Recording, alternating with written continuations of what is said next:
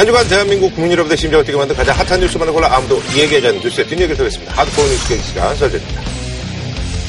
자, 한주 마무리 설정과 함께하고 계십니다. 오늘도 금주를 뜨겁게 달군 키워드 인물 이슈별로 제가 정리를 해드리도록 하겠습니다. 일요일 밤 9시 썰전 시작합니다. 이번 주 썰전 이슈 전해드립니다.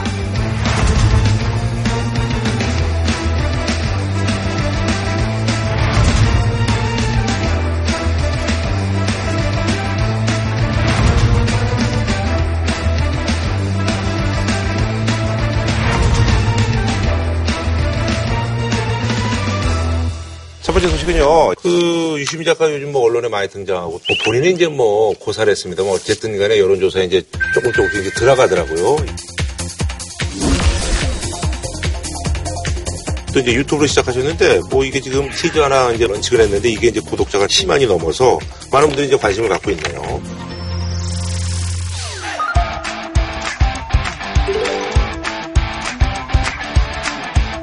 지금 정부가 펴고 있는 많은 정책들, 그 아래에 깔려 있는, 그 뒤에 있는 어, 그런 정책의 뿌리와 배경 잘 찾아가실 수 있도록 내비게이터 역할을 해보려고 합니다. 정부원 전 의원 같은 경우도 뭐 뭐 유력한 뭐 여권 이제 뭐 대선 후보다라고 이렇게까지 얘기를 하고 있는데요. 사실은 정돈 의원 얘기하기 전에 제가 그렇죠. 제일 먼저 예. 있어요. 저도 이제 저도 그래서 뭐 여쭤보지 않았습니까? 그때 이제 이승 작가님 먼저 그만두셨어요. 혹시 뭐 정치하시는 거 아니에요? 제가 이제 그랬더니 아뭐 예 그때 말씀하셨는데 예, 그때도 제가 여권에 아마 차기 가장 음. 강력한 단으로, 대선호는 유시민 작가가 될 가능성이 높다 음. 이런 이야기를 했는데 여러 가지 면에서 볼 때 대중적인 그렇죠. 이그 화제를 그 불러일으키는 이 능력이나 폭발력이라든지 이런 거 봤을 때 소통 능력이나 잠재력 이 큰 에, 분은 틀림없죠. 근데 유시민 작가가 나오면 박형주 교수가 나가는 겁니까? 양말. 저는 그, 그, 같이 그 가는 거 체급이? 안 돼갖고 같이 가는 거 죄송합니다. 네. 그, 여성들 둘이나 배출할 수 있겠는데? 자꾸 저한테 감당할 수 없는 얘기 하지 말고. 근데 가능성이 좀 있다고 보시는 거죠? 아니, 물론 본인은 지금 정치 안 한다고 예. 생각을 뭐 하니까 방송만 하시고 또 이게 그러시니까. 음. 뭐그 유튜브를 통해서 이 뭔가 이게 좀 여건이 억울한 게 많으니까 그걸 좀 해소해주겠다 음. 이런 취지인 것 같은데 그런 거 이 그 방어해줄 분은 우리 이철희 의원을 비롯해서 많이 있잖아요. 근데 지금 음.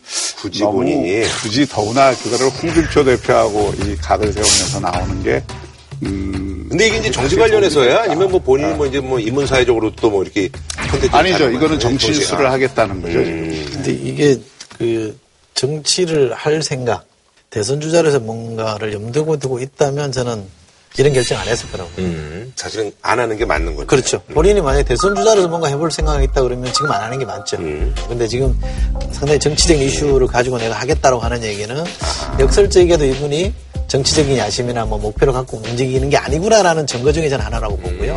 제가 야당일 때, 야권 편일 때도 이 설전을 해봤고, 여권 편일 때도 해보면, 야권일 때 훨씬 편하거든요. 그렇죠. 막 얘기하면 되거든요. 그냥 공격거리가 널려 있으니까. 근데 여권은 계속 수비를 해야 되기 때문에. 막 얘기하는 거 아닌데. 아니, 그렇죠. 네. 그때 그 사람 막 얘기했어요. 상대 요즘은 그냥 편안하죠. 예. 그러니까. 뭐 사실 그게 뭐 야당하는 맛 아니겠습니까? 아니, 그럼 예. 그, 런 점이 있기 때문에 유시민 작가가 지금 이 이제 현안에 대해서 방어적이고 수비를 하겠다, 수비 역할을 자임하고 나서는 건 쉽지 않은 일이거든요. 음. 그러니까 이거는 진짜 계산하에서 움직인 건 아니라고 보고요. 그 홍카콜라와 알릴레오라는 방송 이름이 지금 정해져 있잖아요. 홍준표 대표가 하는 건 홍카콜라고 여기는 갈릴레오에 빗대서 알릴레오 이렇게 한 거 아니에요? 그 이름 가지고도 두 사람의 특성이 좀 잘 드러나는 것 같아요. 어, 여기는 좀 이렇게 그냥 쉽게 그냥 직자적으로 와닿는 이름을 좋아하는 것 같고 이 알릴레오는 사실은 굉장히 뭔가 좀 지성사에서 큰 획을 그었던 사람을 얘기하는 거 아니에요. 뭔가 좀 지적인 냄새가 좀 나는 것 같고 두 사람의 캐릭터가 좀 다르게 나타나긴 한데 지금 얘기하는 거는 뭐 여권으로서는 대선 주자가 하나 더 생겨나는 것 자체가 나쁘지 않고 또 상당히 경쟁력 있고 대중성이 있는 주자라고 하면 저는 환영할 일이라고 봅니다만 본인이 과연 그걸 전제로 행보하느냐 저는 아닌 거라고 봅니다. 뭐 다만 분명한 건 굉장히 그 기획된 유튜브를 하는 거 아니에요. 지금 뭐 미리 사전 예고도 하고 심지어 노이즈 마케팅까지 포함을 해서 체계적으로 뒷받침하는 에, 사람들도 있고 이런 걸로 보면 이걸 정치적 행위다라고 생각할 수밖에 없는 거죠. 예. 네, 알겠습니다. 자, 다음 소식은요. 이순자 여사가 오랜만에 이제 언론에 등장했는데 인터뷰를 하셨나 봐요. 그래서 전두환은 민주주의 아버지다라고 얘기해서 헤드라인만 보면은 많은 분들이 뭐 굉장히 분노할 만한 그런 얘기인데요. 예. 이걸 뭐라고 얘기를 합니까? 저는 이런 말이야말로 이제 착다든 자유다 이렇게 그 얘기를 할 수밖에 없는데 사실 돌이켜 보면 쿠데타가 없었다면 대한민국 87년 체제는 아마 80년 체제로 네. 출발을 했겠죠. 서울의 봄이라고 그러지네요. 예, 그때 이미 민주화의 계기를 그 마련했고 그 뒤에 여러 가지 정치 경제 상황을 볼 때 그때 민주화가 됐다 하더라도 그 뒤에 그 한국의 산업화 민주화를. 통합하는 예. 에, 일은 좀 더 빨리 됐을 거고 저는 개인적으로는 그렇게 판단을 하고 있고요. 제가 보기엔 이제 6.29 선언을 네네. 그 전두환 얘기를 했더라고요, 대통령이 보니까. 예. 주도한 거다 수용. 이런 예. 건데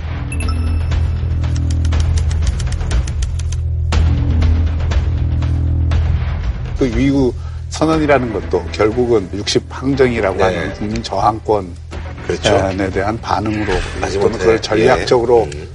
음. 그걸 활용한 측면에서 나타난 거지 그렇다고 해서 그거를 뭐 전두환 대통령의 결단에 의해서 음.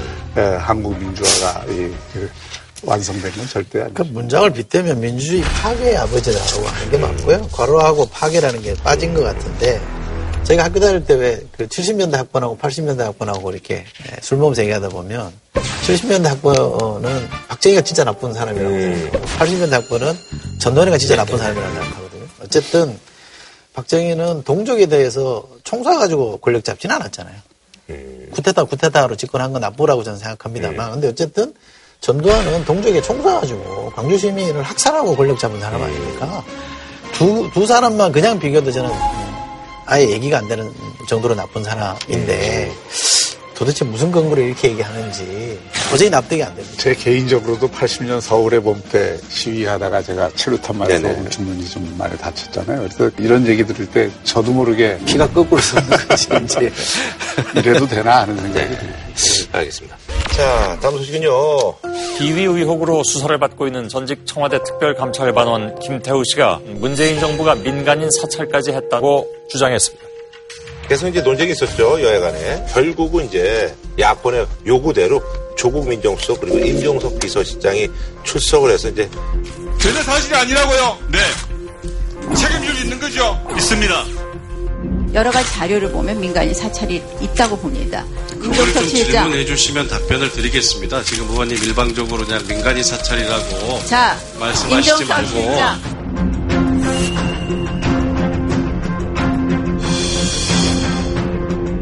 정말 제가 민간인 사찰을 했다면 즉시 저는 파면돼야 합니다. 거짓말을 해도 처벌할 수도 없습니다. 청문회나 국정조사 할 수밖에 없는 것 아닌가. 아니 의원님 왜 그렇게까지 말씀을 하십니까? 저희가 지금 거짓말하고 있다고 지금 말씀하시는 왔다 겁니까? 갔다 말씀이 달라진다는 충분히 설명을 드렸지 않습니까? 취지가 다른 질문을 하셔놓고 네. 마치 저희가 말 네. 바꾼다고 자, 말씀하시니까 위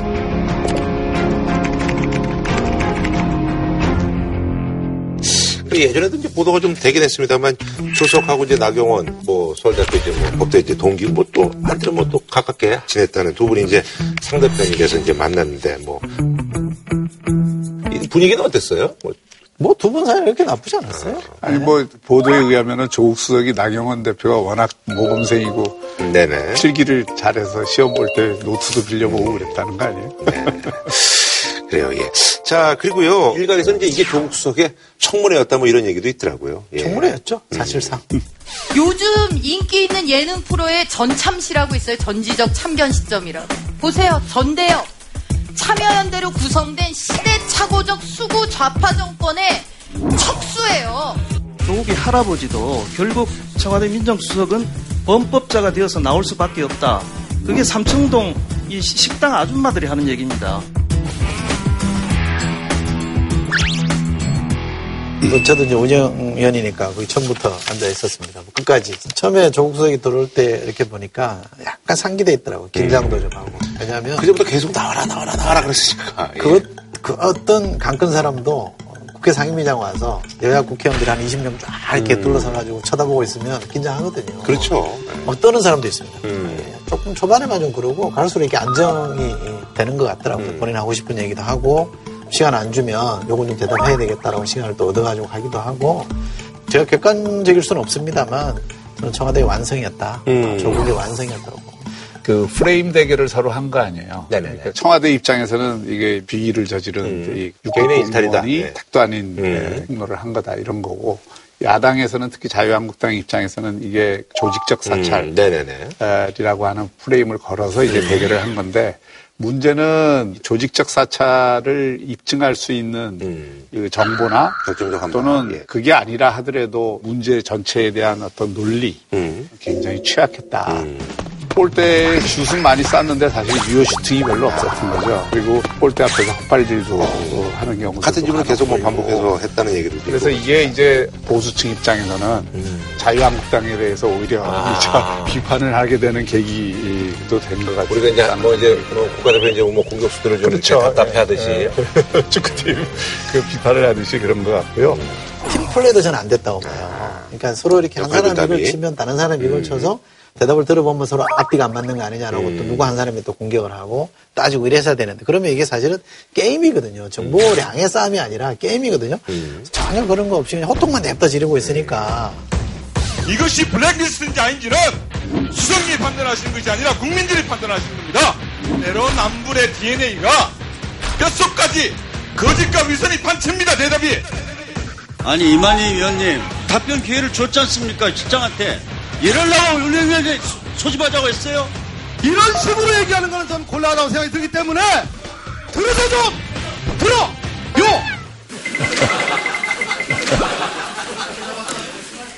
초반에 저는 이렇게 걱정을 했던 게 뭐냐면 초반에 이렇게 막 야간에 격돌 하다 보면 나경원 대표가 사인을 줘서 퇴장, 뭐 정회, 막 이렇게 파행으로 끌고 갈까 저는 걱정을 했는데 나경원 대표가 그러지는 않더라고요. 어쨌든 그 안에서 자꾸 뭔가를 그 풀어보려고 애쓴 거는 저는 칭찬해 줄 만하다고 생각하고요. 그러나 다른 의원들, 전체적으로 그 참여했던 의원들이 내용이 없어서, 어, 정보도 없었고 논리도 부족했다라는 게 여러 군데서 이제 느껴지는데 이 사안은 사실은 핵심이 그거거든요. 김태우 수사관만 그런 일을 했겠느냐. 음. 다른 특별 감찰반 반원은 하지 않았기를 음. 그거를 더 이렇게 추궁하든지 음. 해야 되는데 그런 게 없었고 두 번째는 이게 이제 윗선의 개입이 어느 정도 수준에서 있었고 그것이 실질적으로 잘못된 첩보라 그래서 그냥 정말 통제만 했는지 그 중의 예, 그 일부를 활용했는지 그 부분도 그 운영위원회에서는 별로 밝히지 않았어요. 네. 근데 이제 보도에 보면 박형철 박우표 비서관이 검찰 간부의 비위 소식에 대한 첩보를 듣고 전화를 했다는 거 아니에요. 전화를 해서 확인을 했다는 거 정보를. 또 특이에 썼다는 얘기네요. 그러니까. 어, 썼을 뿐 아니라 그건 굉장히 큰 문제가 되죠. 자기 고등학교 1년 선배이자 사법연수원 동기인 사람한테 확인을 그 해주는 꼴이 됐으니까 이런 문제들을 사실은 집중적으로 이 캐고 들어갔어야 되는데 그런 것들은 전혀 건드려지지가 않았고 사실 보면 지난번 적폐청산 뭐 수사에서도 조윤선 수석이나 네. 우병우 수석 같은 경우에도 자신이 그런 걸 지시하거나 보고받았다고 인정한 사람이 아무도 없어요. 네네네. 재판에서도 절대 인정하지 않았어요. 근데 재판부가 뭘 보고 정황. 판단을 했냐면 그 문건과 그 아래에 있었던 사람들의 진술을 갖고 그 정황의 타당성을 보고 그 판단을 한 음. 네네네. 음. 거거든요. 그러니까 이 문제가 이번 운영위에서 별일 없으니까 끝났다 이렇게 볼 사안은 아니고 음. 앞으로 검찰 수사도 이게 남겨져 있고 향후에 여전히 문은 열려 있다 이렇게 음. 생각합니다. 청와대에서 민간인 사찰이 있었다는 자유한국당 고발 사건과 관련해서 김태우 수사관이 오늘 오후에 검찰에 출두했습니다. 자신들의 측근에 대한 어, 비리 첩보를 보고하면 모두 직무를 유기하는 그런 행태를 보고 분노를 금치 못하였습니다. 그래서 뭐 이제 뭐 특검하고 이제 국조를 이제 하자고 하는데 뭐 이거는 그거는 이제 저는 예. 너무 어, 그 앞서가는 거고 네네. 야당이 화풀이하는 거라고 저는 생각합니다. 이게 상임 변호사 안 되면 대개 이제 국조하자 그러고 국조하다가 안 되면 특검하자 그러고 음. 특검하다 안 되면 또 뭐 검찰 수사 또 해야 된다 막 이렇게 주장하는 거잖아요. 과거에 홍범희 사건이라고 네네네. 99년에 그 별거 아닌 투소로 시작된 거거든요. 그러니까 최순영이라고 왜 그때 저는 네, 부인이. 예, 부인이 뭐 회장의 어, 부인이죠. 내가 음. 온노비했다 이렇게 투사하나 근데 그게 사실이 아니거든요. 음. 그 이후에 재판의 과정을 보면 로비건으로 유죄받은 사람 한 명도 없어요. 음. 거짓말 한 것 때문에 일부 거짓 진술한 것 때문에 처벌받은 사람이 있긴 합니다만 온노비 때문에 처벌받은 사람이 없어요. 음. 네네. 온노비가 없었다는 얘기거든요. 근데 그간에 장장 그 7개월을 끌었어요. 음. 검찰 수사를 했고 국정조사했고 특검했고 나중에 중수부까지 그래갖고 두들겨 맞기 시작해가지고 이제 무너진 거 아닙니까 사실은 DJ DJ 정부가 그때 정부가. 이거 예. 확 꺾여버렸잖아요. 그러니까 국정조사도 하고 특검도 하자 이렇게 가는 건 너무 익숙한 문법 아닙니까? 정성공세의 거의 정해진 문법이거든요. 네네. 이렇게 저는 안 했으면 좋겠다는 생각이 하나 있고요. 예. 하나는 지금 교수님 말씀처럼 만약에 박경철 반부패 비서관이 예, 첩보는 정보 내용을 가지고 자기가 아는 사람이라고 선의를 가지고 음. 내가 잘 아는 사람이니까 너 그 사람 아냐? 이렇게 확인하는 것이었다고 할지라도 우리가 매뉴얼에 따지면 적절한 처신이라고 보기는 어렵거든요. 네네. 그런 건 나무랄 수 있다고 생각합니다. 음. 또 그렇게 예, 미꾸라지라고 하면 왜 그런 사람들 그렇게 1년 넘게 뒀냐? 이렇게 관리 감독의 책임을 묻는 건 저는 그럴 수 있다고 생각합니다. 그러나 그 이상의 예를 들면 뭐 사찰이 분명해진 게 아니라고 하면 새로운 게 나올 때까지 좀 기다려보자. 검찰에서 지켜보자. 이래야 돼 맞는데 마치 아무 일 없었다는 듯이 국정조사 하자 그러고 어, 특검하자 그러니 너무 빤한 거 아니냐 싶은 생각이 조속 같은 경우는 그래서. 이제 내가 민간인 사찰했다면 즉시 파면돼야 된다 해서 이제 강경하게. 당연히 파면감이죠, 그거는. 예. 그런데 이게 민간인 사찰을 안 한다 하더라도 저는 이게 큰 문제가 있다. 아, 노무현 정부에서 이게 생겨서 관행적으로 명박 정부, 박근혜 정부 이렇게 넘으면서 그냥 청와대에서 감찰을 하는 거 아니에요. 이게 과연 헌법과 법률에 부합하는 조직인가. 감사원도 있고, 검찰도 있고, 경찰도 있고, 그리고 총리실에 법무기관실도 예. 있고, 다 나름대로 그 정부 기관에 해당되는 사람들의 비리나 비위나 그 문제를 하는 게 다 있다 이게요. 근데 청와대가 왜 이걸 두느냐? 사실은 전체 그 공무원들을 통제 관리하기 위한 수단으로 이걸 삼고 있는 거거든요. 사실은 인사를 하면서 그 인사를 위한 방편으로 이걸 또 활용하는 측면들이 있어요. 이게 법률에 기초한 조직이 아니거든요. 청와대 직제에 의한 건데 이런 걸 두는 게 이제 바람직하냐. 저는 그 점을 한번 검토를 해봐야 된다고 생각합니다. 진짜 개혁을. 하려고 하면. 네네.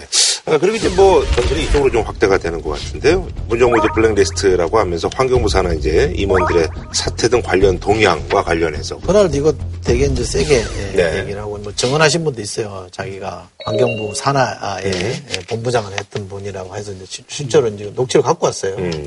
임기를 존중했다 말씀하셨죠? 네. 24명의 관계자 그만둔 사람 중에 한 사람입니다. 한번 들어보시죠. 문재인 정부의 블랙리스트 명단에 오르면 도저히 사퇴하지 않고는 견딜 수 없는 상황과 환경을 만들어서 괴롭혔고 지금도 그때의 충격으로 약을 먹지 않고는 잠을 들지 못합니다. 김정주 씨라고요. 지금 틀었잖아요. 무슨 뭐 대단한 폭로라고. 이 사람이 20대 국회의원 비례대표 무슨 당인지 아세요? 새누리당 23번입니다. 3기 임년을 정상적으로 마친 것으로 확인했습니다. 퇴, 퇴임사까지 다 정상적으로 마치고 퇴임하신 것으로 조금 아까 저희가 확인을 했습니다. 폭발질 같은 그런. 그다음에 환경부 그 문건은 경위나 이런 겁니다. 그러니까 김태우라는 특검반원이 요청을 해서 그 감사관 하던 분이 작성을 해서 넘겨준 거라는 거거든요. 근데 그 안에 내용을 보면 별 내용이 없어요. 그 세 평이 들어있다거나 뭐 이 사람이 다 공격거리가 들어있는 게 아니고 일상적으로 뭐 언제 임기가 언제가 언제 사퇴한다 이런 게 돼 있고 거기 있는 사람 중에 대부분이 사퇴를 안 했습니다. 임기가 계속 이어졌고 임기를 다 채운 사람들이에요. 그러니까 이거는 별 문제가 아닌 거를 너무 크게 띄웠다라는 게 확인이 돼버린 케이스고요. 이번 이제 뭐 환경부 문건은 내용은 사실 별거 없어요. 그러나 그런 어떤 문건을 작성을 했다는 게 의도가 뭐냐. 그 의도 는 그런 어떤 누구를 배제하고 누구를 넣기 위한 어떤 작업의 일환으로서 그런 게 진행됐을 수 있다라고 하는 합리적 의심을 할 수 있는 거고. 합리 의심까지는 뭐 제가 뭐 예, 예. 이해할 수 있습니다만 되게 이제 대통령이 바뀌면 대통령이 인사를 하는 자리들이 있잖아요. 그렇죠. 아시잖아요. 인사하는 자리들이 쭉 리스트 가 있잖아요. 음. 그러면 청와대는 각 부처별로 누가 언제 취임해서 언제까지 임기가 돼 있냐 이런 것들을 다 현황 파악을 하거든요. 크게 봐도 그런 자료입니다. 뭐이 사람 뭐 어떻게 해서 잘라야 된다거나 이런 게 들어있는 게 아니에요. 워낙 이 정부가 블랙리스트 가지고 세게 예, 문제 삼았던 거기 때문에 요만한 빈미라도 보이면 누구도 한 거 아니야 이렇게 추궁하거나 합리적 의심을 할 수 있는데 제가 볼 때 다른 큰데 그 문건은 아니었던 것 같고 그렇게 세게 예, 예, 공격했던 사람들이 뒤로 가서 자기가 리스트 만들었다 그러면 그렇게 강큰 사람이 있겠습니까? 이거 언젠가는 드러날 텐데 그렇지 않아요? 저는 그런 일은 아니라고 생각합니다. 자, 그리고 이제 사실 이제 이게 조금 폭발력이 좀 있는 것 같은데요. 젊은 분이더라고요. 신재민이라는 전 사무관인데 이제 청와대 기재부 이제 2017년에 적자 국채를 뭐 발행 하라고 또 압력을 놓고 뭐 KTNG 뭐 사장도 좀 교체하려고 뭐 그랬다 뭐 이런 얘기가 지금 나오고 있는데요. 기재부는 오늘 긴급 브리핑을 열어 사실이 아니며 청와대의 강압적 지시는 없었다고 반박했습니다. 기재부는 오늘 오후에 이제 신재민 전 사무관을 검찰에 이제 고발한다는 어, 그런 입장을 또 밝혔습니다. 이게 좀 폭발력이 좀 있을 것 같죠? 어떠세요? 두 가지 다 없습니다. 아, 그래요? 네, 설명을 드릴게요. 청와대 관련된 추가 보고발 영상은 8.7조 원 국채 추가 발행에 대한 지시 관련해서 말을 하려고 했었어요.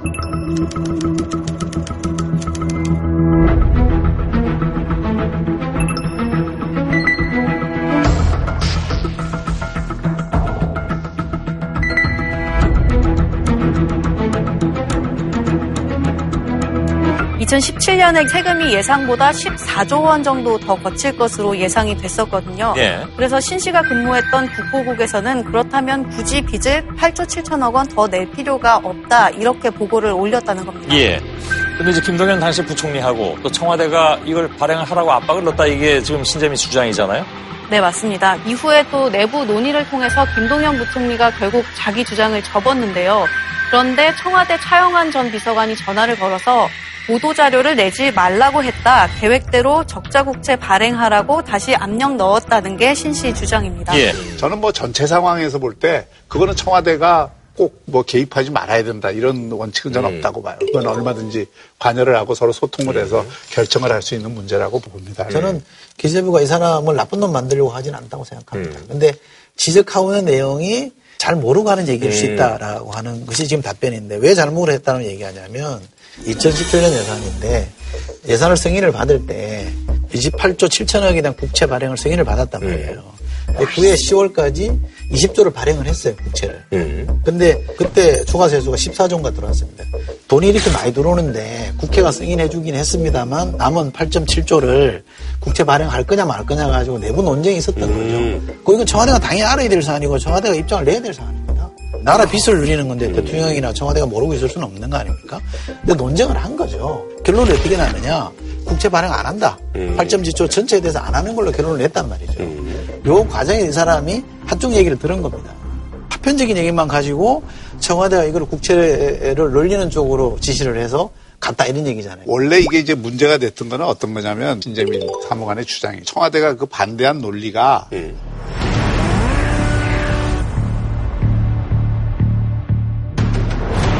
2017년에 GDP 대비 부채 비율을 키워놔야 그 다음에 2018년, 2019년 문재인 정부가 좀 빚을 늘리더라도 그 증가 속도가 늘지 않는다는 그런 명분으로 그걸 반대했다. 만약에 4조 원 정도 적자 국채를 발행했더라도 이 채무 비율은 0.2%포인트밖에 차이가 안 나서 굳이 그럴 필요도 없었다는 설명입니다. 예. 기재부라는 데가 상당히 센 데거든요. 어, 김동연 부총리는 청와대 입장을 받아갖고 그런 식으로 몰고 가려고 했는데 기재부 실무 관료들이 그걸 그렇게 하면 안 됩니다 해서 정리를 했다는 거거든요. 그러니까 결과는 사실은 달라진 게 없는데 그 과정에서 이제 청와대가 정략적인 목적을 갖고 이 국채를 다뤘다. 이게 지금 쟁점이 돼 있는 거예요. 그러니까 그거는 아니 뭐 그러니까 네, 네. 지금 이제 교수님 말씀이 맞으려면 기재부 전체 입장은 국채 발행하지 말자는 네네네. 거고 청와대는 하자는 반해서. 하자는 거고 이렇게 대치가 됐다 그러면 음. 말이 맞아요. 근데 기재부 내부에서도 하자 네, 말자 아, 사조만 예, 예. 하자 하지 네, 말자는. 문제가 네. 있었다 이 말이에요. 그러니까 이거는 그게 관련된 사람들끼리 충분히 소통하고 토론한 것인데 무슨 의도를 갖고 한 것처럼 보면 안 된다 이 말이에요. 청와대가 만약 의지를 갖고 했다 그러면 안 했겠습니까? 당연히 국제 발행한 쪽으로 갔어야 답인데 그렇지 않았다는 게 증거인 것이고 보도자료는 지금 국무조지실 2차장 하는 사람이 해명한 건 뭐냐면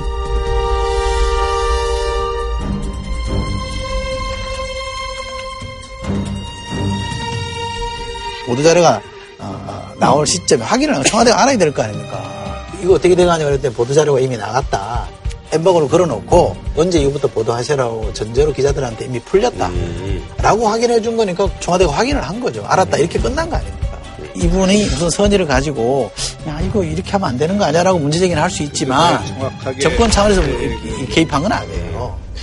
자, 그리고 이제 그 이제 KTNG와 관련해서는 지난 1월 기재부가 작성한 KTNG 관련 동향 보고라는 제목의 문건입니다.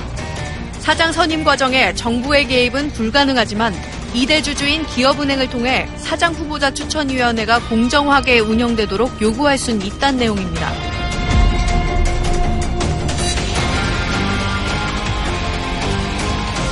지난 7월까지 기재부 사무관으로 일했던 신재민 씨는 유튜브 영상을 통해 자신이 이 문건을 유출했다고 밝혔습니다. 네, 실제로 이 사안은 이런 겁니다. 그러니까 KTNG 같은 데가 사실은 청와대가 인사를 은근히 관여를 하는 곳이에요. 그런 공공기관들이 몇몇 있어요. 이번 정부에서도 그런 KTNG 인사에 대해서 청와대가 에, 관심을 갖고 또 실질적으로 개입을 했다라고 하는 게 신재민 사무관의 주장이죠.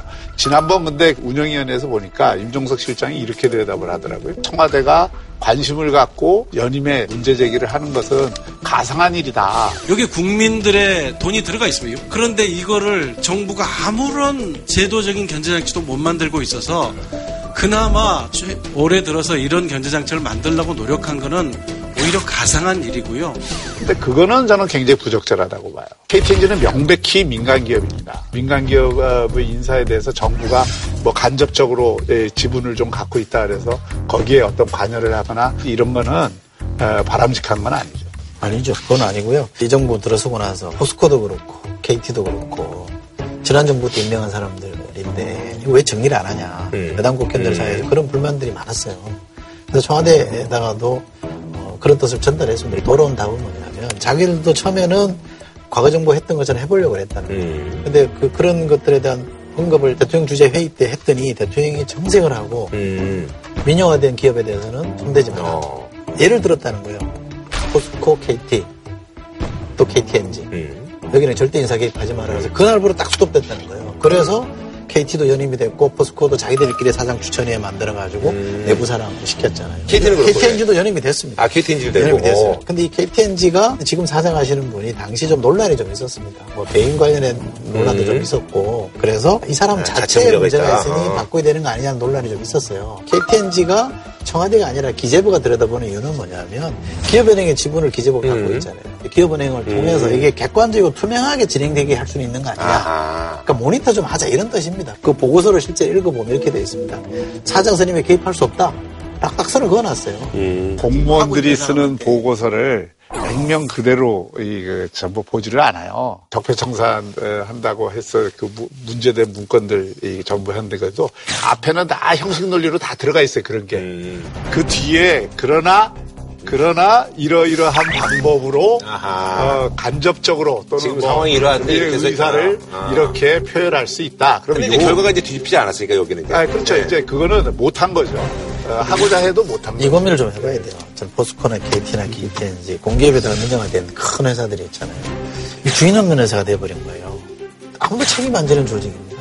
그러니까 국회가 사실 여기도, 여기도 여야가 머리를 좀 맞대고 제도적으로 뭔가 장치를 만들어야 돼요. 근데 그게 너무 없어서 지금 골, 골치 아픈 거거든요. 저는 그렇게는 풀어야 된다고 보는데 이 정부가 이런 데 인사 개입 안 하는 거는 너무 분명합니다.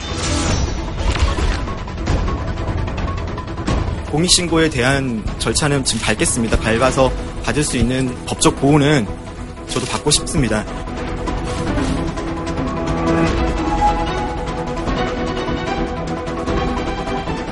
저는 신재민 사무관의 폭로는 분명한 공익제보의 이 범주에 들어간다고 생각해요. 그런데 지금 대응은 어떻게 하고 있냐면은 이게 전부 배신자 응징으로 가고 있어요. 그러니까 이게 김태우 수사관하고 똑같은 방식이라고. 그러니까 항상 이게 메신저를 공격하고 공익 제보 한 사람을 나쁜 사람 몰아갖고 심지어 무슨 미꾸라지, 꼴뚜기, 망둥어 완전히 잡어 수준으로 그 사람을 그 떨어뜨려갖고 공격하는 거 이런 모습은 진짜 보이면 안 된다. 공익 제보자를 우리가 왜 영어로 휘슬 블로우라 그러잖아요. 그러니까 호라이 불어서 여기 문제 있다라고 이제 주변 사람들 불러 모아서 이렇게 경각심불을 일으키는 건데 이 건은 그런 건은 아니라고 저는 생각하고요.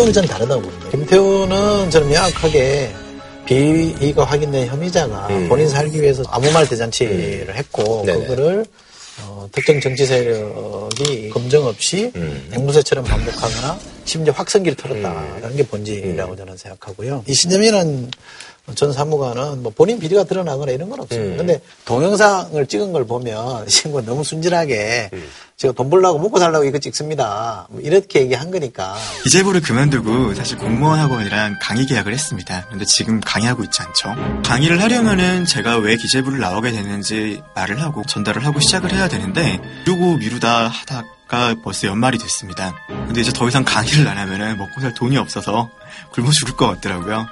그래서 영상을 지금 찍고 있는 상황입니다.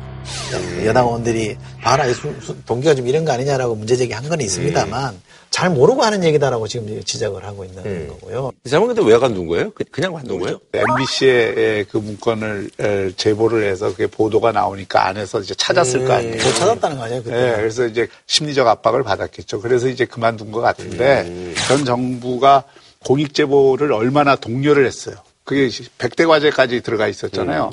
그리고 조웅천 의원이나 박관천 경정이나 이런 에, 사람들에 대해서 보호를 하고 그 문제를 그 이슈화했던 것에 비추어 보면 지금 대응하는 방법은 굉장히 그것과는 배치되는. 그래서 또 내로남불이라는 얘기가 나올 수 있다. 네, 알겠습니다. 한줄평좀 부탁드릴까요? 새해엔 누가 됐든 좀 역지사지 좀 했으면 좋겠습니다. 네. 저는 이런 문제들은 진실은 시간을 필요로 한다. 네. 자, 새해도 국회의원들과 관련된 소식들이 있는데 이게 뭐 부정적인 소식들이 많네요. 예. 자, 그래서 준비한 금주 의원 소식은요. 왜 나만 갖고 그래입니다.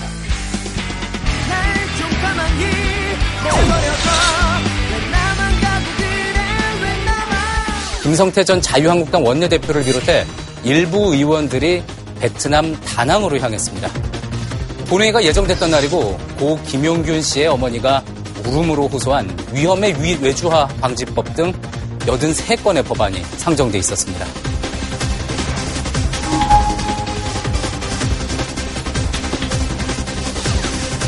이게 이래서 아직도 정신 못 차렸다 이런 비판을 에, 그 듣게 되는 거거든요. 그러니까 본회의가 있는 날 그것도 굉장히 쟁점 법안의 상임위 관련 위원들이 다낭이라는 곳이 무슨 베트남 하노이도 아니고 이그 휴양 관광지죠. 예. 그러니까 거기를 왜 굳이 그렇게 상임위 참석 안 하면서까지 가야 되냐. 또 일정표를 보면은 뭐 크게 급한 것도 없고 네네네. 아주 미정인 것들이 확인된 일정이 한 세 개 정도밖에 없는데. 그래서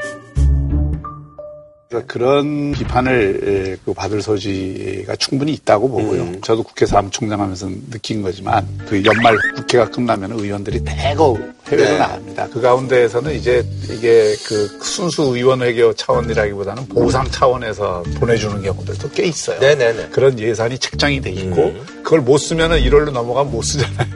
그러니까 연말에 제가 보기에는 이제 김성태 원내대표가 원내대표도 그만뒀고 아. 네네네. 예, 그리고 또그 원내대표단 수고한 사람들하고 한번 마지막 기회를 가지려고 했던 건데 쉽게 생각을 해서 갔겠죠. 예. 당내에서도 김병주 위원장이 이제 지도 올라가니까 이게 느슨함이 고개를 들고 있다라는 뭐 그런 얘기를 한 상황입니다.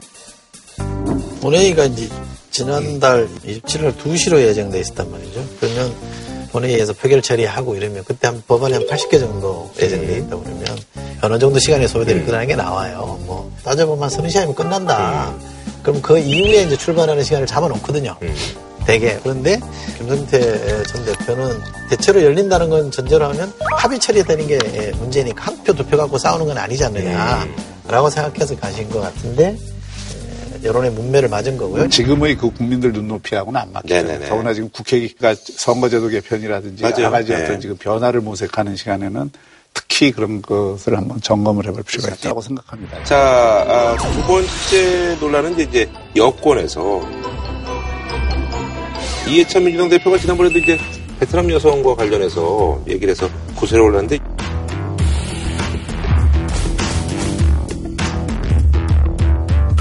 이번엔 조금 논란이 더 크네요.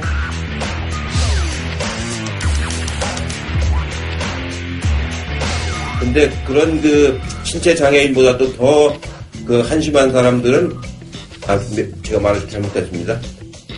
이 정치권에서는 와서 말하는 거 보면은 저게 정상인가 싶을 정도로 그런 정신 장애인들이 많이 많이 있습니다.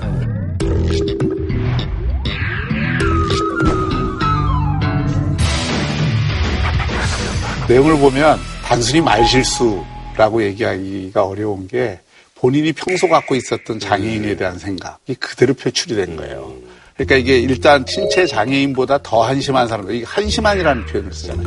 그러니까 이게 장애인 전체를 평행하는 의미가 있는 거고, 그 다음에 이 정신장애인이라고 하는 것도 일종의 질병이기 때문에 그것까지도 지금 싸잡아갖고 정치권을 비난하기 위해서 그걸 끌어들였다는 예, 것은 정말 매우 부적절한 예, 발언이라고 봐야죠. 부적절한 발언이죠. 거두절미 하고 이건 잘못된 발언이고 본인도 적극적으로 네네네. 사과를 했습니다만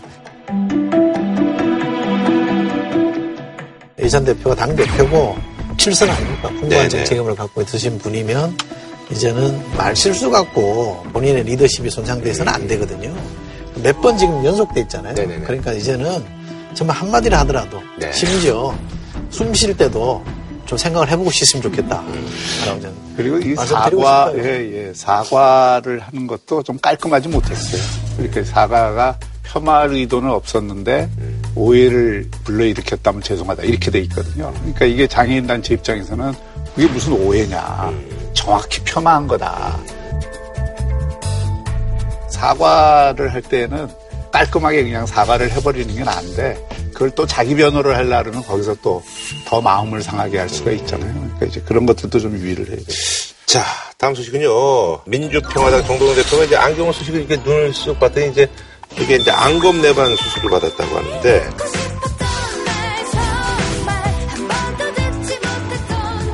이거와 관련해서 이제 예전에 이제 노무현 대통령 얘기도 나오면서 아직까지도 이제 뭐 대권에 좀 미련을 못 버린 게 아니냐라는 그런 뭐 얘기가 나오고 있네. 그러니까 이, 이, 그, 눈꺼풀, 이렇게, 이렇게. 아, 예, 저도 막 이렇게 쳐져요. 손들이 네. 건드려가지고 안 좋은 거잖아요. 네. 근데 뭐, 이거 하고 안 하고가 대권과 연결하는 것 자체는 그냥 재미로 하는 거 네, 같고. 그렇죠. 그거보다는 재미삼아 오히려 하는 거고. 그 제가 보니까 그날 화면을 본 분들이 충격을 좀 받은 것 같아요. 그러니까 평소 굉장히 인물이 좋잖아요, 정동영. 그렇죠. 뭐 애국까지 하셨으니까 인물이 하고. 예. 그 이렇게 미남의 호남이는데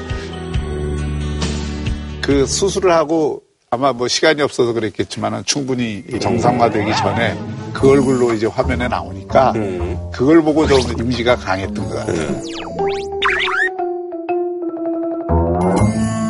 근데 사실 이 정동훈 대표 같은 경우는 이거와 관련해서 항상 대권에 항상 욕심이 있으신. 대권 생각을 하면 안 되는 이유라도 있습니까? 그러니까 예, 항상 뭐 예. 정치인인데. 네, 파이팅 하시는 할수 거예요. 있죠. 그러니까 정치권에서 하는 얘기 들어보면 이런 얘기를 많이 얘기를 듭니다. 그러니까 DJ 대통령이 이 YS 대통령 선거에서 지고 음. 영국 갈때 네. 저분이 다시 돌아와서 대통령 될 거라고 누가 생각했겠냐. 그러니까요. 이명박 대통령이 선거법으로 날아가서 맞아요, 맞아요. 어? 예. 미국 가서 이렇게 떠돌 때 예, 맞아요. 대통령 될 거라고 누가 음. 생각했냐. 그러니까 이게 꺼진 물도 다시 보자 이런 얘기들 하긴 그게 하는데 아주 중요한 말이 있어요. 모르죠. 어느, 어느 구름에 비 내릴지 모른다. 그건 모릅니다. 네. 알겠습니다. 뭐 간단하게 한 줄 평 좀 정리할까요? 저도 국회의원이긴 합니다. 의원들 이렇게 조심할 게 세 가지. 갑질 또는 삽질이라는 말 있잖아요. 그 다음에 쌈질. 이 삼질을 저는 안 했으면 좋겠습니다.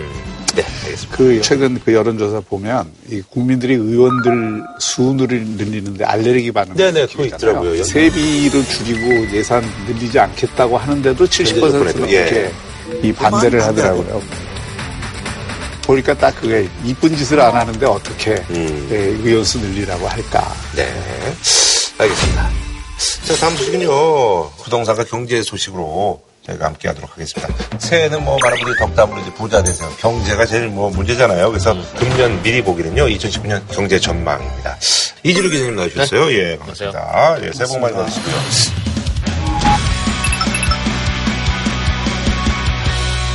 한국경제연구소 설문조사 결과인데요. 국민 한 70.9%가 올해 경제 전망 아주 부정적으로 예상하고 있습니다. 실제로 경제연구소들이 전망하는 것도 그리 좋지는 않아요. 경제 성장률이 낮아지는 거죠. 2.7 정도 예상했다가 2.5로 줄었는데 네네네. 모든 국민들한테 조금씩 0.2가 줄면 그거는 아무 문제 없어요. 어, 그러나 사실은 0.2가 줄어드는 게 아주 일부분에게만 충격이 가는 게 경제의 특징이에요. 예를 들면 회사에서 매출이 안 좋을 것 같으면 야 직원들 월급을 만 원씩 깎자 이러면 전 직원한테 다 한 번씩 불만이 나올 거 아니겠습니까? 그러니까 한 두 명 정리하고 말거든요. 경제도 마찬가지예요. 경제 성장률이 조금 줄어들면 그거를 다 모두 조금씩 고통을 분배할 수 있으면 큰 문제가 아닌데 몇몇 취약계층으로 그 충격이 몰리기 때문에 그게 문제죠. 그 2019년에 세계 경제 환경이 그 훨씬 안 좋아지는 쪽으로 가고 있다. 미국도 안 좋아진다고 그러니까 우리 같이 수출 의존성이 굉장히 심한 나라에서 미국 경제도 한 3% 지난해 성장해서 2.3% 성장으로 이게 줄어들고 또 국내 경제를 보더라도 지금 반도체 경기도 이전 같지 네네. 않다 그러지만 각 산업별로 업황이 크게 좋은 데가 별로 없다는 게 지금 문제고 이준희 기자 어, 추천서를 쓴 책이 있더만요. 거기를 좀 읽어봤는데 우리 경제에 대해서 체력도 많이 떨어졌는데 날씨도 안 좋다. 표현이 참 적절한 것 같아요. 어, 그러네. 아주 쉽게 네. 잘 설명. 감기 걸리기 쉬운데, 진짜. 쉽게 잘 네. 설명해놔도. 자, 그럼 말이죠. 금년도 경제를 한번 저희가 한번 좀 훑어볼게요. 아무래도 이제 많은 분들이 집 아니겠어요. 근데 작년 기억에 진짜, 어우, 집값 뭐 엄청나고 그래서 이제 그때 모셔가지고. 근데 그 후로 이제 저희가 좀 얼굴을 뵙기 힘들었던 게 그, 그 집값이 좀 잡혔어요. 근데 어떻게 그래가지고. 어, 집값 오를 때 나옵니까? 아니, 뭐 그건 아닌데 그래도 어쨌든 간에. 그래서, 문제가 있어요. 예, 그 집값이 진짜 좀 많이 좀 잡혔더라고요. 꽤 잡혔죠. 거래량이 네. 많이 줄긴 했는데 네네네. 호가도 많이 내려갔고. 그러니까요. 강남 뭐 여동 뭐 이렇게 내린 호가 내렸는데 실제로는 네. 작년이나 재작년 오르기 직전 가격과 비교하면 음. 내려간 호가는 호가도 아니라는 정도 의 반응도 있어서 뭐 근데 그리고 내려갈 때는 왜안 내려가요? 올라갈 때는 막 올라가잖아요. 올라갈 때 막 올라가는 게 어떤 특정한 수요 때문에 그러는 게 아니라 쌓여있던 에너지가 분출하는 거거든요. 내려가는 것도 뭐 조금 정도 시간이 쌓이고 하면 내려가겠죠. 부동산 가격을 결정하는 건 일단은 그 부동산 내부 시장 환경도 중요하지만 전체적인 경기 사이클이 어떻게 가느냐. 네네. 근데 2019년은 경기 사이클이 전체적으로 좀 리세션 어, 후퇴 경향으로 갈 네. 가능성이 높다는 거 아니에요. 그렇기 때문에 전체적인 상황이 부동산 가격이 확 오를 만한 여건은 아니고 된다. 또 금리 인상도 어쨌거나 네, 이게 계속 되기 때문에 그런 거죠. 그리고 또 정부의 규제 정책도 작년에 주로 이제 집중됐지만 그 효과는 세금이라든지 이런 거는 다 금년에 이루어지잖아요. 그러니까 올 봄이 가장 중요한 변곡점이 되지 않을까 하는 평가들이 많더라고요. 부동산 가격은 지금은 세금 때문이 아니라 금융을 막아놓은 것 때문에 네네네. 생기는 일시적인 음, 거래 마비 현상일 가능성이 높아요. 지금은 집을 살려는 분들은 평소에 현금을 많이 쌓아오는 분들 아니면 사실은 무주택자도 어렵습니다. 그러니까요. 그런 얘기를 하더라고요. 어, 집값의 40% 이상은 대출을 안 해주는 상황이라서 그래서 못 사는 거예요. 걱정되는 게 집 살려는 대출을 막으면 딱 집만 못 사는 게 아니라 사실은 그 대출 받아서 어디에 주고 나면 누구는 그 돈 가지고 납품 대금 치르기도 하고 경제가 돌아가는 데 있어서 중간중간에 정거장에 이름이 집 살 돈이라고 하는 거지 이걸 막아버리면 다른 돈도 잘 안 돌아요. 좀, 예, 쳐야 되는데. 그래서 아마 이걸 오래 갈 수는 없을 텐데 이게 풀리고 나면 또 어떤 일이 벌어질지 좀 그런 지켜봐야 것도 될좀 거예요. 함께 살펴봐야 될 거는 틀림없더라고요. 이게 집값이라는 게 너무 잡아놓으면 부동산 경기 발, 또 위기가 발생할 요인들이 있잖아요. 지금 안 그래도 가계부채도 네네네. 상당히 그 두터운 편이고 이러니까 저는 9.13 대책이라는 게 효과도 저는 있다고 봅니다. 그러니까 워낙 이게 급등을 하니까 부동산이 아니라 급동산이었잖아요. 이걸 진정시키는 효과는 9.13 대책으로 잘. 막아놨는데 저는 이게 상당 기간 좀 끌고 가야 된다고 생각합니다. 그 시간을 조금 벌어놓고 단기 대책이 아니라 네네. 그뭐 세금이나 뭐 금융이나 이것만 가지고 막 잡으려고 그러지 않아서 큰 틀에서 이렇게 주거복지 대책을 좀 만들어면 좋겠다고 생각하고요. 그래서 이제 공급 대책도 지금 나오고 막 그런 거 아닙니까? 부동산 정책이 뭐 이제 규제와 공급인데 그래서 이제 작년 12월이죠. 그래서 제3기 신도시 이제 건설계획 발표를 했는데 네 군데입니다. 그래서 남양주 하남, 인천 계양, 과천 일대인데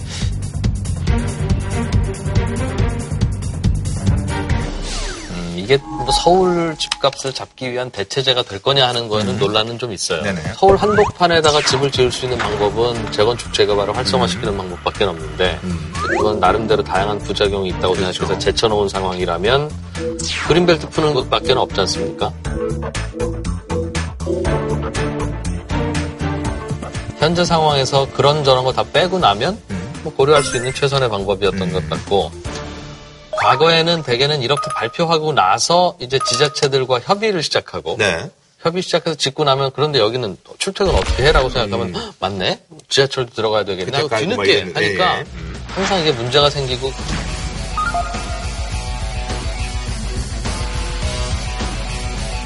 이번에는 지자체장들도 다 옆에 나와서 같이 발표했잖아요. 음, 그런 부분에 대해서는 변수를 많이 줄인 것 같고 긍정적으로 이제 보시고 계시고. 음, 다들 이제 저기에 지으면 그럼 출퇴근 어떻게 합니까라는 질문이 당연히 나오니까 음. 또 그것도 어떻게 어떻게 하겠습니다라는 계획이 같이 만들어져서 좀 전에 발표됐던 부동산 대책보다는 꽤 괜찮아요. 짜임새가 있다. 어, 계획은 업그레이드가 된 것 같고요. 이제는 실행이 잘 될 거냐의 고민은 여전히 남아 있거든요. 음. 그 두 가지를 얘기하던데 우선 이제 첫째는 지금 이제 20대 좀 젊은 친구들은 집도 이렇게 막 옛날처럼 막 큰 집 사고 어. 좋은 집 사고 이런 게 아닌 개념으로 바뀌고 있다는 거예요.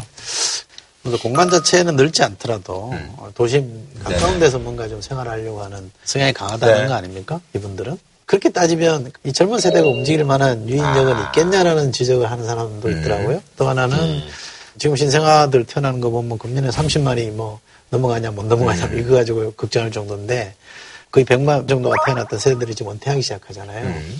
이분들은 이제 조금 한적한 도로 빠지지 않겠냐 던지죠, 예. 도심에서 그러면 그만큼 이 3기 신도시를 채울 만큼의 수요가 있겠냐라는 문제 제기를 또 하더라고요. 이 인구학적 동태 에는 전 잘 봐야 된다고 생각합니다. 이거 인구학적 동태를 못 보고 정책을 세우면 이게 나중에 큰 낭패보거든요. 그 점에 대한 고려를 지금 우리가 해야 됩니다. 그게 덧붙이면 이제 2기 같은 데도 아직 기반 시설이 다 안 돼 있는데 파주 뭐 이런데 예. 여기를 또 갖다 붙이면 어떡하냐 이런 문제 제기를 하는데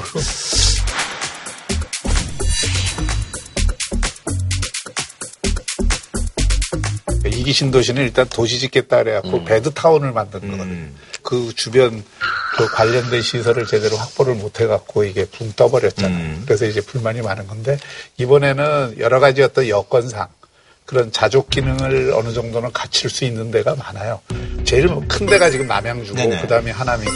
사실 과천은 제일 좋은 지역인데 강남의 수요를 빼낼 수 있는 데는 사실 과천인데 7천 세대밖에 안 돼요. 그러니까 이거는 신도시라고 얘기하기가 어려운 그냥 지구 정도 어, 그런데 사실 이런 신도시를 만든 이유가 서울의 집값이 너무 오르기 때문에 공급을 통해서 어느 정도 해소하겠다는 목적이잖아요. 강남 집값을 잡거나 뭐 그런 정도 기능은 아닌 것 같고 실제로 제일 큰 지역인 남양주나 하남 같은 경우에 여전히 남는 문제는 이게 베드타운으로서만 또 기능을 할 거냐. 이기신도시 같은. 예. 아니면은 그 자족 기능을 충분히 갖춘 그 안에서 생활이 가능하도록 이렇게 만들어줄 거냐. 이게 이제 제일 핵심인 것 같거든요. 네. 베드타운이 아니어야 된다는 게 굉장히 중요해요, 사실은. 서울 집값이 오른 이유가 서울에서 자면 뭐 수맥이 없어서 잠이 잘 오니까 서울에서 살고 싶은 게 아니잖아요. 그렇죠. 네. 유일한 이유를 찾자면 출퇴근 시간이 짧다는 거 그거 하나예요. 직장 가까운 거죠. 음. 예. 사실은 같은 돈으로 경기도 외곽으로 가면 평수도 넓어지고 사실 살기 정말 좋습니다. 거기에 빠지면 또 나름대로 못 태어나요. 어, 그렇죠. 예, 예. 그게 사실은 출퇴근만 아니면 다 좋아요. 네 네 네. 근데 뭐가 문제냐면 대부분은 맞벌이를 하고 음. 어, 교육에 투입하는 열정들이 점점 강해지는데 엄마 아빠가 회사에서 집에 오는데 걸리는 시간이 한시간이 뭐 넘게 걸리면. 그게 30분인 거하고는 삶의 질도 다르고 다양하게 많은 게 달라진다는 걸 사람들이 느끼기 때문이거든요. 그래서 외국에다 아파트를 짓더라도 출퇴근을 가까운 곳에서 할 수 있을 만큼 회사가 그 근처에 생기면 돼요. 음. 이게 핵심인데 그래서 이번에 계획에서도 그걸 만들겠다는 계획을 넣어놨는데요. 문제는 기업들이 거기 갈 기업들이. 거냐 하는 겁니다. 실제로는 남양주 같은 곳에 기업들이 가서 나 여기서 사무실도 만들고 본사도 짓고 혹은 공장도 만들고 해야 되는 문제인데 어떤 인센티브로 갈 거냐 하는 거예요. 음. 대개는 세금을 좀 깎아주거나 그 땅을 아주 싸게 줘야 되는데 기업들에게 인센티브를 주기 위해서 판교 신도시에 기업들 들어온 게 사실은 굉장히 싸게 줘서 그렇거든요. 이 상암동에 이 많은 방송국들이 들어온 것도 싸게 줘서 그런 건데 그럼 이제는 싸게 줄 수 있느냐 하면 그건 이제는 어려워요. 왜냐하면 공정성의 문제도 또 생기니까. 게다가 기업들의 마음속에서는 땅값이 오를 곳에 우리 공장을 짓고 우리 본사를 지어야 한다는 생각을 다 갖고 있습니다. 월세 좀 아끼려고 외곽으로 가진 않아요. 그래서 어떻게 기업들을 유치할 거냐는 거에 대한 보관은 또 고민입니다. 이제. 자, 그리고요. 저희가 이제 두 번째 경제 전망을 좀 해볼 텐데, 자영업자의 위기. 아, 그래서 이제 나름대로 이제 정부가 이제 대책을 내놨는데, 일단은 상가 임차인보가 이제 강화되고, 그리고 이제 하도 수요가 이제 인하. 개편 방안이 지금 시행이 됩니다. 예, 좀 소개해 주시죠. 예. 그동안에는 5년 동안은 그 자리에서 임대료 상승도 제한이 되고 언제든지 장사를 할 수 있고 나가라는 얘기 안, 안 들을 수 있는 거였는데 이게 10년으로 늘어난 건데 나빠진 건 없죠. 상인들 입장에서는. 그렇죠. 나빠질 건 없으나 건물주들이 한 번 들이면 10년을 계속 유지해야 되는 거니까 건물주 눈에 별로 안 좋은 업종이나 마음에 안 들면 가게 아, 안 줄. 가능성은 아, 있죠. 어, 또 한 가지는 임대차 보호법이 적용되는 가게는 어, 보증금과 월세가 싼 가게에만 그동안에는 보호를 했었어요. 그러다 보니 사람들 많이 다니는 곳에 정말 오랫동안 장사를 해야 되는 곳에는 권리금 비싸게 주고 들어왔을 테니까 그런 곳의 상인들은 보호를 못 받는 측면도 있었는데 이것도 뭐 바꾼다고 하니까 상인들에게는 나빠질 게 없는 네네. 네. 요즘 강남에 가보면 청담동 거리가 싹 다 비었어요. 네, 맞아요, 맞아요. 그리고 또 뭐 가로수길이 이그 유행이다래 하고 가로수길로 상가들이 확 들어왔는데 가로수길을 쫙 빠져. 너무 비싸니까. 또뭐 이태원이 간다 그러면 이태원으로 쫙 빠져서 거기서 하다가 또 몇 년 지나면 거기 딱 슬럼화되고 그 상황이 크거든요. 잘 나가다가 흘러 갑자기 막 그 골목이 다시 황폐해지는 거는 그게 저는 이제 건물주 횡포 때문에 저는 벌어진다고 봅니다. gentrification이라는 게 잘 된다 그러면 다 이제 임대료 올리고 이러니까 힘든 사람도 나가고 이게 전체가 또 망하게 되고 하는 거라 굉장히 한국 경제의 아킬레스 건인데 이게 단기적으로 풀 수 있는 묘약은 없습니다. 아, 그러네요. 예. 임대료 올리는 젠트리피케이션 이 문제를 항상 지적하는 분들께 거꾸로 질문을 해보면 예를 들면 건물주라고 가정을 해봅시다. 다른 데서는 월세 2천만 원 준다고 하는 사람들이 줄 서 있다고 전화가 오는데 이분 처음에 장사 300만 원을 시작한 분 이번에 350만 원 받고 또 10년 계약 하시겠습니까 하면 하실 수 있으세요? 아니 그 정도를 서로 이제 관행을 만들어야 되는 거지. 그러니까 그러니까 그게- 정도껏 올리자라는 게 있어야죠. 담합이 어차피 안 되는 거예요. 나만 그러면 그래 나는 조금 받아야지라고 하면 옆에 친구도 조금 받고 다 같이 조금 받아야 되는데 역시 사유재산이고 옆에 있는 친구는 난 월세 2천만 원 받는 줄 알고 지금 20억 주고 새로 대출 많이 받아서 건물 샀는데 300만 원 받았으면 저는 이자도 못 내요. 라고 하면 그 이자 내주실 겁니까 하면 참 문제가 풀리기가 어려워요. 저 요거 이 문제도 참 우리 사회를 자꾸 이분법적인 갈등으로 모는 측면이 있어요. 일부 악덕 건물주들이 맞아요. 있죠. 근데 그런 사례를 그 예를 들어 갖고 전체 건물주 들을 전부 그런 방식으로 몰고 간다든지 그런 걸 전제로 해서 어떤 정책을 피는 건 그건 바람직하지 않다 이렇게 생각하고 그 보다 근본적인 문제는 지금 이 자영업이 너무 비대하고 네네네. 구조적인 압력들이 굉장히 큰 거예요. 그러니까 이게 전체적으로 이 자영업 구조 조정에 대한 이 계획을 세워서 접근하지 않으면 단편적인 정책 갖고 지금 이 문제를 해결하기는 상당히 어렵다.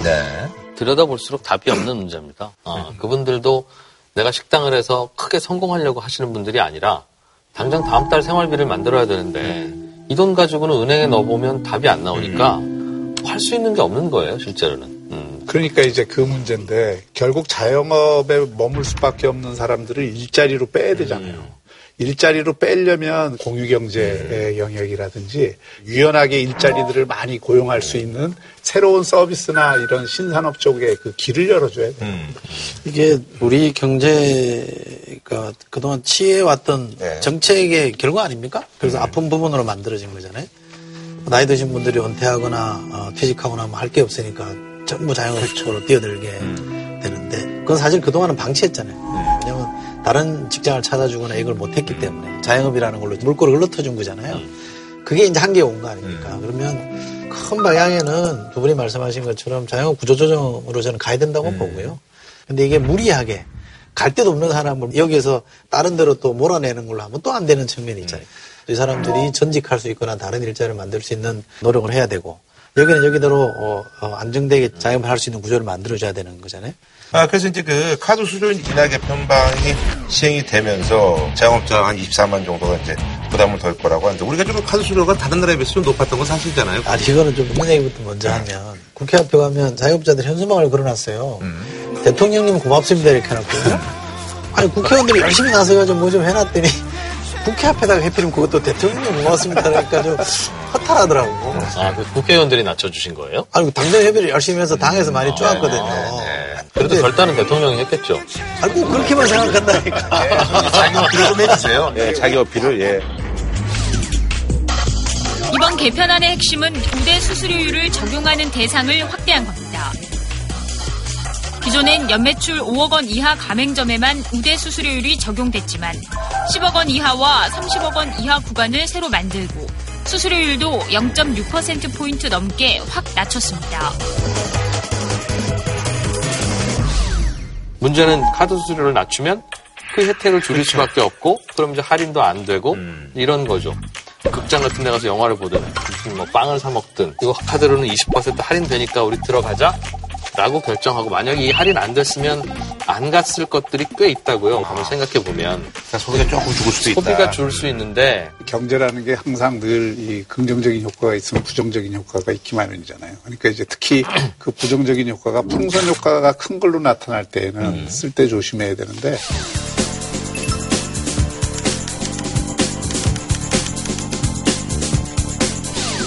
카드 수수료 인하로 인해서 카드사 노조도 그런 얘기하지만 이게 을과 을을 붙인 거다. 그러니까 카드사 전체를 지금 영업 환경을 굉장히 어렵게 만들어서 카드사의 수익 자체를 예, 굉장히 힘들게 만들고 그거로 인해서 카드사 근로자들이 피해를 본다. 뭐 이런 논리로 좀 대응하기도 하죠. 근데 스페인 경우 지난 2005년에 평균 1.5%였던 카드 수수료를 0.24%로 낮췄거든요. 어, 바가지 확 낮췄네요. 예, 예, 예. 낮췄는데 이게 그 다음에 어떤 효과가 있었냐면 연회비가 확 올랐어요. 어, 거의 50% 어, 수준으로 음. 지금 연회비가 올랐어요. 그러니까 이제 카드사들이 이게 다 기업이니까 음, 맞아요. 자기들이 손해 보는 장사 안 하잖아요. 그러니까 결국은 서비스 낮추거나 연회비 올리거나 이런 식으로 나타나면 음. 이제 곤란하다 이 말씀입니다. 그렇게 안 되게 에, 유도를 해야 된다고 저는 생각하고요. 저는 이런 게 좀 문제라고 생각합니다. 그러니까 되게 뭐 하나 살라고 그러면 어떤 카드 쓰면 무슨 혜택 준다 그러잖아요. 그래서 제가 아는 사람들 카드가 수십 장이에요. 그 혜택 때문에 막 이렇게 우리나라 분들이 이제 지갑이 빵빵한 게 돈 때문이 아니라 카드 때문이다. 그러니까, 예. 그러니까 뭐 카드사 그렇게 영업해서 고객을 늘리는 측면도 없지 않아 있는 거잖아요. 그런 거는 좀 정리가 좀 될 필요가 있겠다는 거 하나 그거는 있잖아요. 정리를 해줘야 될 문제가 아니지 그 카드사가 알아서. 아니, 그러니까 너무 그- 그게 결국은 이렇게 과당 경쟁하는 것 자체, 예, 이렇게 뭐 마일리 주고 뭐 혜택 주고 하는 걸로 경쟁하지 말고 다르게 경쟁할 수 있는 방법도 얼마든지 있으니까. 그게 없다는 게 카드사들의 고민이에요. 아이, 그럼 글쎄 뭐. 그게 없다는 게 카드사들의 고민이에요. 아이, 그럼 글쎄 뭐, 글쎄 그 무슨 카드 디자인으로 경쟁을 하겠느냐. 있으면 되게 이제 결핍이 새로운 아이디어를 낳듯이 왜냐면 외국의 기업들이 수수료가 낮음에도 불구하고 카드사가 다 영업을 하잖아요. 대신에 여기는 나몰라 하지 말고 카드사가 또 새로운 길을 개척할 수 있게끔 정부도 좀 도와주고 같이 고민해 주시면 좋겠다고 저는 생각합니다. 네. 사실 이게 서울시도 제로페이 뭐 이런 걸 그 동원한다 그러지만은 카드 수수료율이 시장의 논리에 의해서 저절로 낮춰질 수 있게끔 그런 환경을 해주는 게 바람직하지. 사실 이런 정책은 아랫돌 빼서 윗돌 깨는 이런 정책이 되기 쉽기 때문에 불가피하게 그렇게 했다 하더라도 그런 거 조금 유의할 필요가 있다. 자, 마무리로 2019년 경제 전망 뭐 한줄 평 좀 부탁드리겠습니다. 예. 굉장히 어렵다고 생각하면 더 어려워져요. 음. 어, 즐겁다고 생각해야 즐거울 수밖에 없을 것 같습니다. 가끔은 이렇게 최면도 필요한데 올 한 해는 좀 그게 필요한 것 같은 음. 한 해인 것 같아요. 저는 정치인이니까요. 경제는 뭐좀잘 모르긴 합니다만 정치가 경제의 짐이 아니라 힘이 되는 한 해가 되면 좋겠습니다. 네. 지금 저는 세계 경제 상황이나 국내 경제 상황이나 지금 짙은 안개 속에 있다고 생각해요. 짙은 안개 속에서는 자동차 운전을 잘해야 되잖아요. 잘못하면은 큰 사고가 나거든요. 그러니까 이 짙은 안개 속에 자동차 운전하듯. 안개등 켜고. 알겠습니다. 오늘 나와주셔서 감사드립니다. 예. 자, 다음 소식은요. 새해 맞이해서요. 예. 남북 두 정상들의 신년사가 나왔거든요. 존경하는 국민 여러분, 지난 한 해 우리는 평화가 얼마나 많은 희망을 만들어내는지 맛보았습니다. 한반도에 완전한 비핵화와 항구적인 평화가 정착되면 평화가 번영을 이끄는 한반도 시대를 열어갈 수 있을 것입니다. 지난 한 해 동안 북남 관계에서 일어난 놀라운 변화들은 조선반도를 가장 평화롭고 길이 번영하는 보금자리로 만들 수 있다는 확신을 온 교례에게 안겨주었습니다. 나는 앞으로도 언제든 또다시 미국 대통령과 마주 앉을 준비가 되어 있으며 반드시 국제사회가 환영하는 결과를 만들기 위해 노력할 것입니다. 어, 아무래도 이제 뭐 공통된 메시지는 평화가 아닌가 하는 그런 생각이 들고요. 북미 대화가 임박할 수도 있다라는 그런 생각도 드는 게 트럼프 대통령이 김정은 위원장 친서를 받았고 거기에 대한 뭐 내용도 칭찬이 일색입니다.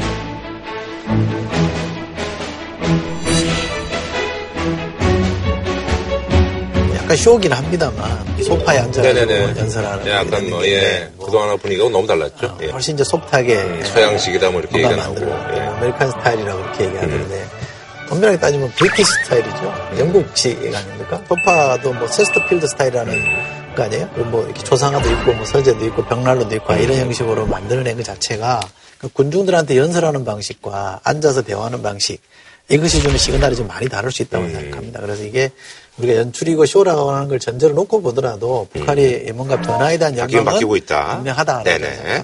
일단은 좀 내용을 살펴볼 필요가 있어요. 크게 네 가지인데 네네. 첫째는 이제 사회주의 틀어지고 경제 건설하겠다. 네, 사회가 아, 틀어지면 예. 우리도 이제 사유리 전진 속도를 계속 높여 나가는 데서 국가 경제 발전의 전략적 목표를 성과적으로 달성하며 에, 두 번째는 우리는 사실상 핵무기 보유국이기 때문에 핵감축 협상으로 이 핵 문제를 접근하겠다는 의도를 상당 부분 드러냈어요. 이로부터 우리는 이미 더 이상 핵무기를 만들지도 시험하지도 않으며 사용하지도 전파하지도 않을 것이라는 데 대하여 내외에 전파하고 여러 가지 실천적 조치들을 취해 왔습니다.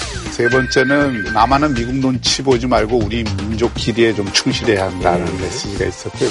우리는 통일의 앞길을 가로막는 외부 세력의 간섭과 개입을 절대로 허용하지 않을 것입니다. 네 번째는 이제 군사적 긴장 완화를 위해서 또는 비핵화에 대한 진정성을 보여주기 위해서 한미 연합 훈련이나 이런 것들을 중단하고 전략 자산 전개를 하지 마라.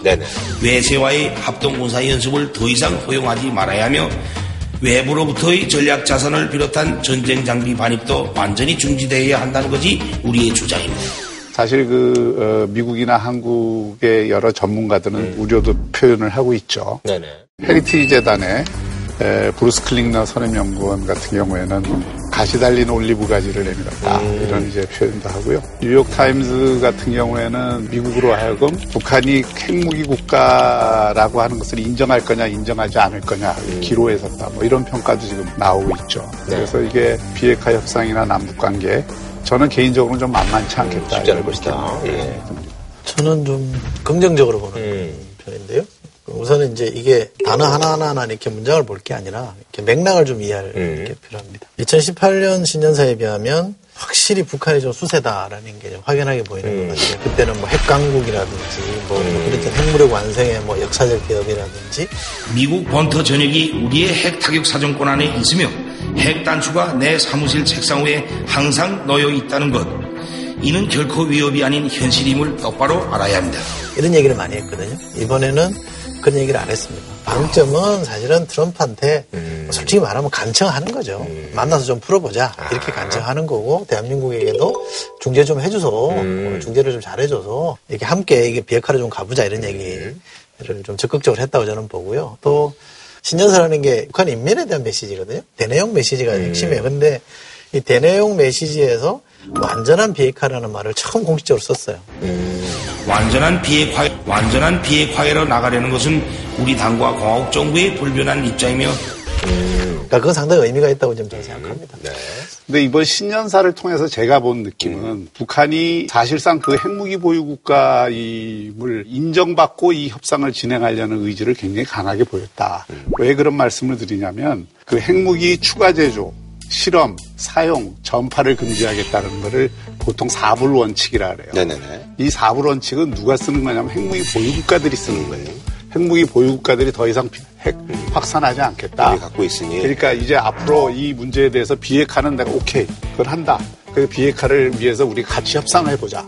이런 제스처거든요. 사실은 이런 문제에 관해서는 특히 북한과 협상을 할 때는 정의를 분명히 하고 넘어가지 않으면 매 순간보다 서로가 생각하는 개념이 달라갖고 이게 접점을 이루기가 굉장히 어렵다. 이거죠. 지금 신년사에서 사불 원칙을 얘기했다고 해서 비핵화를 회피하려고 하는 어, 뭔가 좀 이른바 백도를 만들어 놓는 거 아니냐 이렇게 볼 일은 저는 아니라고 보고요. 이거하고 비핵화하고는 다른 거죠. 이용 안 하고 전파 안 하겠다는 얘기는 이미 공언했던 사실이고 최근에 실험도 안 하겠다고 본인이 약속해서 지금 안 하고 있는 거 아닙니까? 그죠? 생산도 안 하겠다는 얘기는 안 했었는데 지금 분명히 했으니까 현재 활동으로 이제 동결이 된 겁니다.